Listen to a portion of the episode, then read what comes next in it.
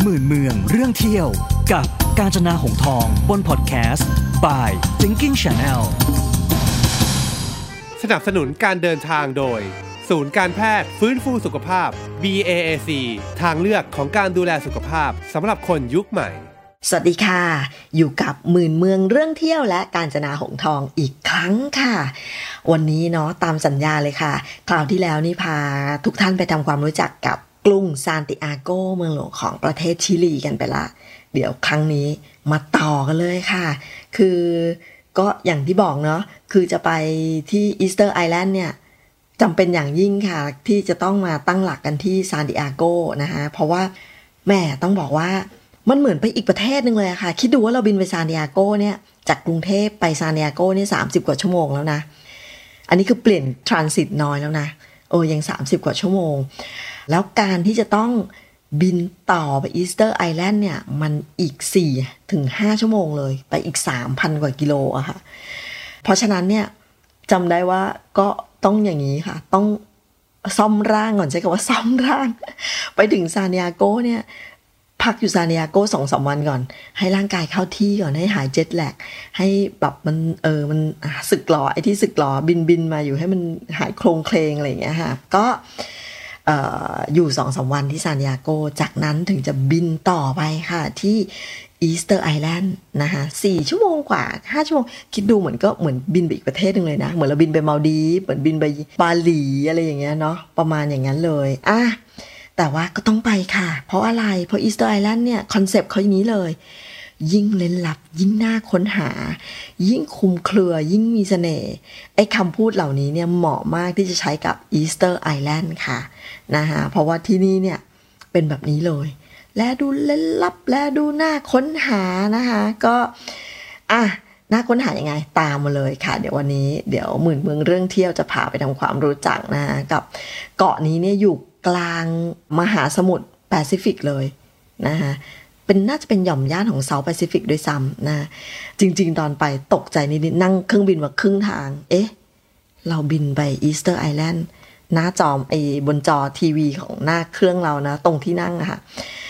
มันไม่เห็นมีภาษาอังกฤษสักตัวหนึ่งที่จะปะติดปะต่อได้ว่าเป็น Easter Island มันจะมีเขียนว่า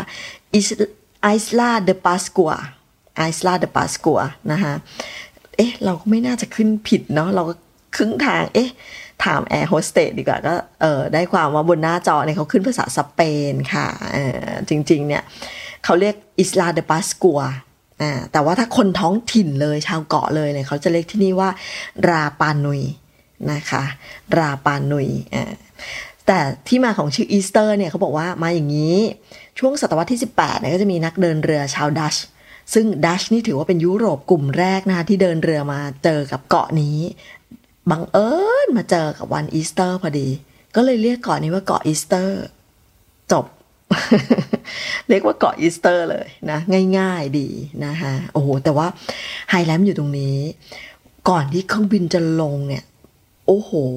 ไอ้สภาพภูมิประเทศของเขาเนี่ยเป็นแอ่งลึกเราก็มองไป โอ้ มันมันเป็นแอ่งอย่างนั้นจริง ๆ มันเป็นปากปล่องภูเขาไฟที่กว้างมาก เป็นเกาะที่อาจจะไม่ใหญ่แต่สภาพภูมิประเทศเนี่ยเป็นเกาะที่ มีภูเขาไฟที่ดับแล้วอยู่สามลูก ดังนั้นมันจะเป็นแอ่งเป็นอะไรอย่างเงี้ยค่ะ เนาะก็โอ้แต่สนุกอะเกาะเนี้ย คือไปแล้วก็แบบเออหลงรักชอบนะคะแต่ว่าค่าเครื่องบงค่าเครื่องบินนี้แบบโอ้ยปาดน้ำตาเลยแพงมากๆ ต้นทุนทุกอย่างในการที่จะบินไปทำความรู้จักเนี่ยแพงทุกอย่างเลยอะค่ะอะแต่ไปแล้วก็ พูดเลยว่าคุ้มค่า สนามบินที่นี่ก็ซีทรูนะคะ ลมทะเลโกลก สบายๆ เหมือนสนามบินมาลดีฟเหมือนสนามบินเซเชล เหมือนสนามบินที่บราบราอะไรอย่างนั้นเลยค่ะ พอลงปุ๊บก็ถึงจุดรับกระเป๋าเลย ไม่ต้องเดินเวียนสิบตลบเหมือนแบบว่าหลาย ๆ สนามบินอะไรอย่างเงี้ยนะคะอะสมัยก่อนเนี้ยเขาจะมีค่าเหยียบเกาะด้วยนะ คนละหกสิบดอลลาร์แต่ไม่รู้ช่วงไปเนี่ยมีโปรอะไร เออ ยกเว้นเฉยเลย คือก่อนไปเนี่ยทำกันบ้านไปอยู่แล้วว่าเออเดี๋ยวเราไปถึงน้ำจะมีค่าเหยียบเกาะนะ เหมือนเออเหมือนเกาะกาลาปากอสอะไรเงี้ยเนาะต้องมีจ่ายค่าเข้านู่นนี่นั่นอะไรอย่างงี้ ที่นี่ก็มีค่าเหยียบเกาะคนละ 60 ดอลปรากฏว่าพอไปถึงช่วงนั้นเขาเหมือนมีโปรหรือมีอะไรไม่รู้ว่าเขายกเว้นก็สบายประหยัดไป 60 ดอลนะคะอะข้อดีของเกาะอีสเตอร์คือที่พักแพงทุกที่ก็จริง แต่ทุกที่มีบริการรถรับส่งสนามบินฟรีค่ะ อ่าหรือใครที่แบบมาแบบว่างๆเลย ไม่มีไอเดียเลยจะไปพักที่ไหนอะไรอย่างก็ไอ้ตรงหน้าสายพานรับกระเป๋าอะเขาจะมีพวกบริษัททัวร์มีโรงแรมเนี้ยโอ้มาเดินหาแขกกันให้ว่อนไปหมดเลยนะคะแต่จับจองไปก็ดีเนาะเพราะว่าไม่รู้ไงเดี๋ยวไปไม่มีที่นอนนนอะไรอย่างเงี้ยก็จะแบบลำบากไปอีกแต่ที่นี่นะคะ ลืมไปได้เลยนะ โรงแรมใหญ่ ๆ chain ดัง ๆ แบรนด์อะไรอย่างนี้ไม่ต้องหวังค่ะไม่มีค่ะ ไม่มีทางที่จะมาเปิดตลาดบนเกาะอีสเตอร์ได้ มีไกด์ชิลีคนหนึ่งเล่าให้ฟังว่า ไม่ใช่เรื่องง่ายเลยที่คนต่างถิ่นจะเข้าไปซื้อที่ดินจากชาวเกาะ แม้กระทั่งคนชิลีเองที่ไม่ใช่คนพื้นเมืองที่แบบเติบโตมาจากเกาะ ไม่มีสิทธิ์ที่จะไปซื้อที่ดินบนเกาะ ที่ดินจะต้องเป็นเกาะของของคนเกาะ ซึ่งเป็นดั้งเดิมเขาเหมือนเป็นพวกเฟรนช์เหมือนเป็นพวกเฟรนช์โพลินีเซียนเหมือนกันอะพวกเนี้ยหน้าตากระเดียดไปทางนั้นหมดเลยอะเออคือบนเกาะเนี่ย ไม่มีแน่ๆสี่ดาวห้าดาวสองดาวมีสามดาวมี แต่ก็เป็นการลงทุนของคนที่เหมือนเป็นเป็นคนเกาะนั่นแหละที่เขาลงทุนเองดังนั้น ที่พักส่วนใหญ่บนเกาะจะเป็นประเภท เป็นเหมือนบ้านอะบ้านแล้วเขาก็ดัดแปลงมาเป็นเกสต์เฮาส์อะไรแบบนี้ไป เป็นเหมือนที่พักที่อยู่ร่วมกับเจ้าของ แต่เรื่องราคาไม่บ้านนะคะ หน้าตาธรรมดาแบบมากๆอะ่ะเป็นแบบบ้านธรรมดาเหมือน แยกห้องมาจากเจ้าของบ้าน โอ้โหแต่แบบแพงมากๆนะคะอะมาเริ่มเที่ยวกันดีกว่า มีที่ไหนบ้างอ่าที่จะไปเที่ยวแล้วแบบว่าไปถึงอีสเตอร์แล้วมีให้เที่ยว จริงๆ ถ้าคนมองหามุมที่ดูพระอาทิตย์ตกสวยๆนะ เราแนะนำให้ไปที่หาดทาไฮค่ะอ่ามันจะอยู่ทางฝั่งตะวันตกของเกาะนะคะ คือหาดทาไฮเนี่ยมันจะเป็นอีกหาดหนึ่งที่ถ้าคนแบบอยากเห็นรูปปั้นหินโมอายอ่าก็จะ มาที่นี่ เพราะว่ามาที่นี่จะเห็นรูปปั้นหินโมอายเนี่ย ตั้งอยู่แล้วก็หันหลังให้ทะเล หันหน้าเข้าฝั่งนะคะที่นี่เนี่ยก็จะแบบว่าเออถ้ารอดูพระอาทิตย์ตกมันก็จะสวย เพราะมันจะเห็นเงาของรูปปั้นโมอายเนี่ยเป็นเงาตะคุ่มตะคุ่มตะคุ่มอะไรอย่างเงี้ยนะคะพูดถึงรูปปั้นโมอายเป็นไฮไลท์เลยเนาะคนมาที่นี่เนี่ยไม่ได้มาอยากดูอะไรเลย ไม่ได้อยากดูภูเขาไฟไม่ได้อยากมาอะไรเลย อยากมารู้เรื่องราวของรูปปั้นโมอายเกือบพันตัวนี่แหละ เพราะมันเกิดขึ้นได้ยังไง อันนี้แหละเป็นปริศนาที่แบบที่คนอยากจะรู้อะเนาะแล้วก็บางตัวก็ใหญ่บางตัวเล็กบางตัวสมบูรณ์บางตัวว่าแหว่งนะคะแต่มีเป็นพันเลย เขาบอกถูกสร้างและลงมือแกะสลักโดยชาวโพลินีเซียนที่อาศัยอยู่บนเกาะนี้เมื่อพันกว่าปีก่อนนะคะเหตุผลในการสร้างหลากหลายมาก บางคนบอกสร้างเพื่อเป็นตัวแทนแบบปู่ย่าตายายในครอบครัวที่เสียชีวิตไปแล้วอะก็มาสร้าง ทำไว้อะอะไรอย่างนี้นะคะ หรือแบบบางคนก็บอกเออ มันเหมือนแบบสร้างเพื่อให้เป็นที่ระลึกคนสำคัญ หรือผู้หลักผู้ใหญ่ของเกาะอะไรอย่างเงี้ยนะคะหรืออาจจะแบบบางคนก็เชื่อว่าไอ้การสร้างเนี่ยช่วยปกปักรักษาจิตวิญญาณของหัวหน้าเผ่าหัวหน้าครอบครัวอะไรอย่างเงี้ยค่ะที่บางคนก็เชื่อว่าไอ้การสร้างรูปปั้นโมอายเนี่ยจะทำให้สิ่งดีๆ อยู่กับเกาะตลอดไปนะคะเอาละแต่ว่ามันหลายหลายเหตุผล นะฮะบางคนก็บอกเรื่องให้อุดมสมบูรณ์ทั้งเรื่องข้าวปลาอาหารดินฟ้าอากาศอะไรอย่างเงี้ยก็เป็นเรื่องที่มีเหตุผลเยอะแยะมากมายที่ให้นักท่องเที่ยวได้มาเรียนรู้นะคะว่าสร้างไว้เพื่ออะไร แต่ก็ออกไปในเชิงเชิงบวก ในเชิงที่จะแบบว่าเออทำให้เกาะเนี่ย มีความอุดมสมบูรณ์อะไรอย่างนี้นะคะอะถ้าจะออกไปเที่ยวไม่ใช่มีแค่หาดทาไฮแล้วมีที่อื่นอีกเต็มเลย ปัญหาคืออะไรรู้ไหม ไอ้ที่เกาะอีสเตอร์เนี่ยที่เที่ยวมันกระจายอยู่ทั่วเลย แต่ไม่มีรถโดยสารประจำทาง เกาะนี้เนี่ยถ้าคนต้องมากับกรุ๊ปทัวร์อะไรอย่างเงี้ย หรือซื้อทัวร์หรือถ้าไม่กรุ๊ปทัวร์ก็มากับกรุ๊ปทัวร์ เช่ารถไป หรือจะเช่าแท็กซี่ หรือปั่นจักรยานมาก็ก็มีจักรยานให้เช่ามอเตอร์ไซค์มีให้เช่าอ่าอะไรเงี้ยเลือกเอาในแบบที่คุณถนัด เนาะอย่างเช่าเช่าแท็กซี่เนี่ยค่ะก็จะประมาณ 80 ดอลหรือจะซื้อแบบซื้อทัวร์ก็ได้ เป็นซื้อทัวร์แจมกับคนอื่นอะไรเงี้ยเป็นกรุ๊ปกรุ๊ปอ่าก็จะประมาณหัวหนึ่ง60 ดอลถึง 80 ดอลก็แล้วแต่ว่าจะต่อรองราคาได้เท่าไหร่ แต่ถ้าเช่าแท็กซี่วันหนึ่งเนี่ยเขาก็คิดประมาณ 80 ดอลถึง 100 ดอลก็แล้วแต่เนาะว่าจะอะไรยังไงอะจริงๆเนี่ยถ้าจุดท่องเที่ยวเนี่ยมันก็จะมีอยู่หลักๆ ก็อยู่เยอะนะเอาถ้าแถวย่านที่แบบ คนมองหาของที่ระลึกที่ต้องซื้อย่านที่มีร้านอาหารมีคาเฟ่ย่านใจกลางเมืองเขาจะเรียกย่านนั้นว่าฮังการัวนะคะย่านนั้นเนี่ยจะไปดูก็เป็นเหมือน center ของเกาะ เป็นจุดศูนย์กลางเลยใครจะหารถเช่ารถจักรยานรถมอไซค์ไปตรงฮังการัวมีทุกสิ่งเลยนะคะ อะแต่จุดที่เราจะไปกันก็คือภูเขาไฟราโนคาอูอ่านะคะราโนคาอูนี่เป็นภูเขาไฟที่เป็นจุด center ที่อีกจุดหนึ่งที่คนไปแล้วก็อยากไปดูปากปล่องภูเขาไฟ แต่จริง ๆ มันดับหมดแล้วนะคะ ดับหมดแล้วอ่าก็ตรงนี้เนี่ยเขาบอกว่า ในอดีตเนี่ยมันก็จะมีชุมชน มีการใช้ชีวิตของผู้คนในอดีต มีบ้านพักอาศัย มีมุมที่เขาใช้ประกอบพิธีกรรมต่างๆ ของชาวเกาะอะไรอย่างเงี้ย คือนอกจากเราจะเห็นซากกว่าพวกบ้านที่เป็นก้อนหินเนี่ย โอมีเยอะด้วยนะ โอ้ก็จะมีภาพสลักบนหินด้วยนะคะแล้วก็มองออกไปจากไอ้ตรงปากปล่องภูเขาไฟเนี่ยก็เราก็จะเห็นเกาะเล็ก ๆ เกาะหนึ่งชื่อเกาะโมตูนุย ชื่ออาจจะแปลกๆหน่อยเนอะที่นี่อะไรอย่างนี้ เดิมทีเนี่ยบนเกาะมีสองเผ่าเขาบอกว่า เวลาเขาจะแข่งกันหาเจ้าเกาะเนี่ย วิธีหานะว่าปีไหนใครจะเป็นเจ้าเกาะเนี่ยคือระหว่างสองเกาะเนี่ยให้แต่ละเกาะส่งตัวแทนแต่ละเผ่ามาว่ายน้ำจากเกาะราปานุยไปหาโมตูนุย แล้วก็หาไข่นก ใครเจอไข่นกก่อนแล้วว่ายน้ำกลับมา ก็ได้เป็นผู้นำเผ่าในปีนั้นอ่า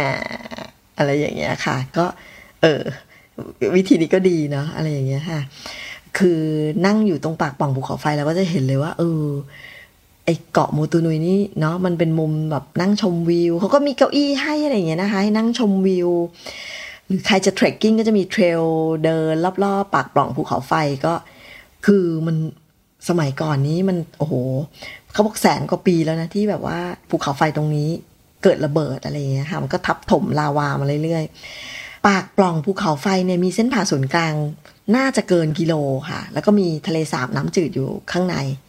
นะคะอะมีจริงๆ ถ้าจุดไฮไลท์ไฮไลท์เลยเนี่ย ก็จะมีตองการิกิ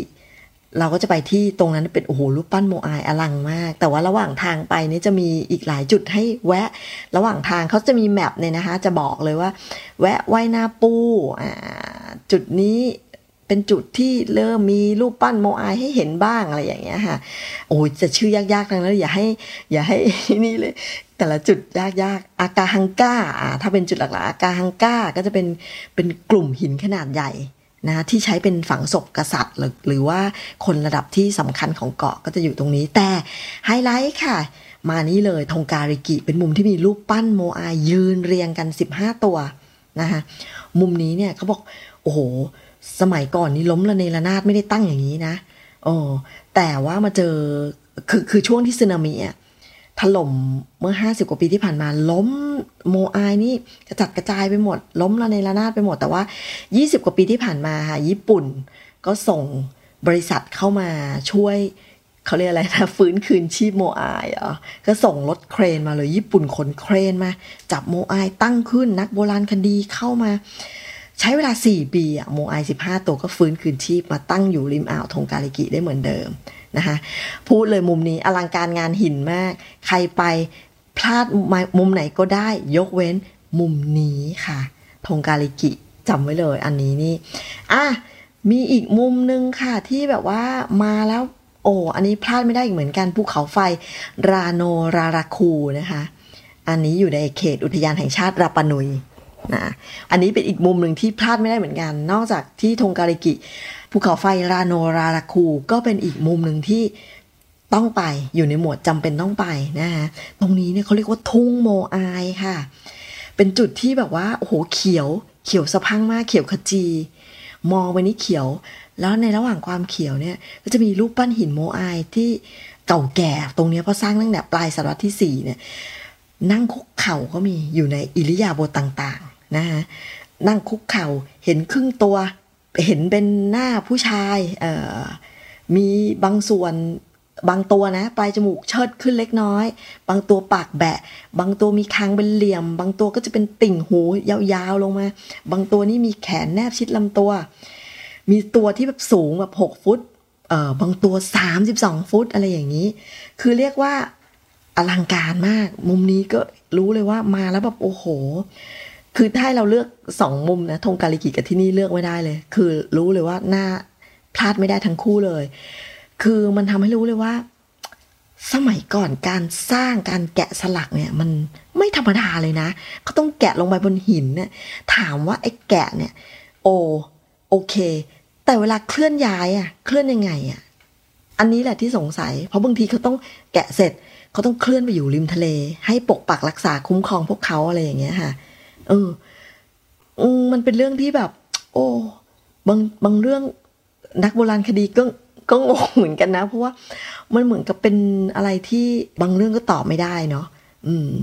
อะใครยังดูสองมุมนี้ไม่เต็มอิ่มค่ะ มีอีกมุมหนึ่งที่มีรูปปั้นโมอายเยอะก็คือชายหาดอนาเคนานะคะ อันนี้เนี่ยก็จะมีรูปปั้นโมอาย มวยผมสีแดง ตั้งอยู่ริมชายหาดนะคะก็เป็นอีกชายหาดหนึ่งที่คนถ้าเกิดว่าอยากมาพักผ่อนบนชายหาดนี่ที่นี่เขามีหาดให้ให้นอนพึ่งแดดให้เล่นน้ำอะไรอย่างเงี้ยค่ะเอ่อแต่ว่าส่วนใหญ่หาดเป็นหินเนาะที่เนี่ยก็จะอาจจะลงไปเล่นน้ำไม่ไม่ไม่ดีเท่าไหร่อะไรอย่างเงี้ยค่ะอะมีหลายมุมเลยเนาะที่นี่ค่ะที่ที่เอ่อถ้าคนมาแล้วเนี่ย ต้องไม่พลาดเลยที่ถ้าคุณอยากทำความรู้จักกับรูปปั้นหินโมอาย น่าเสียดายค่ะที่ตอนที่เขาโหวตต่อสิ่งมหัศจรรย์ของโลกวันที่ 7 เดือน 7 ปี 2007 ที่นี่ก็ติดเข้าไปเป็นหนึ่งใน 21 เหมือนกัน แต่ไม่ผ่านเข้ารอบไปเป็นอันเจ็ดสิ่งมหัศจรรย์ น่าเสียดายติดอันดับ 8 ถูกโหวตแล้วโหวตเกาะลาปานุยเป็นอันดับ 8 ดูสิ มีบางที่เนาะที่เข้าไปเป็นสิ่งมหัศจรรย์อันดับที่เจ็ดสิ่งอะแล้วมีบางสิ่งที่เราก็ตะกิดตะขวงไม่น่าได้เลย ที่เนี่ยน่าได้ แต่ก็กลับเป็นว่าไม่ได้ แต่ถึงไม่ได้ ถ้าคุณได้ไปเห็นคุณจะสัมผัสได้ถึงความมหัศจรรย์ของเกาะอีสเตอร์อย่างแน่นอนนะคะ นี่ก็เป็นเรื่องราวทั้งหมดของรูปปั้นหินโมอายและเกาะอีสเตอร์ค่ะ วันนี้ต้อง ลาไปก่อนแล้วค่ะ ครั้งหน้าจะพาไปที่ไหนต้องติดตาม หมื่นเมืองเรื่องเที่ยว สวัสดีค่ะ การท่องเที่ยวการเดินทางให้สนุกและมีความสุข ต้องมาจากการมีร่างกายแข็งแรงสุขภาพดีด้วยค่ะ อย่าลืมดูแลสุขภาพกันนะคะ หมื่นเมืองเรื่องเที่ยว กับกาญจนาหงทองบนพอดแคสต์ by Thinking Channel สนับสนุนการเดินทางโดย ศูนย์การแพทย์ฟื้นฟูสุขภาพ BAAC ทางเลือกของการดูแลสุขภาพสำหรับคนยุคใหม่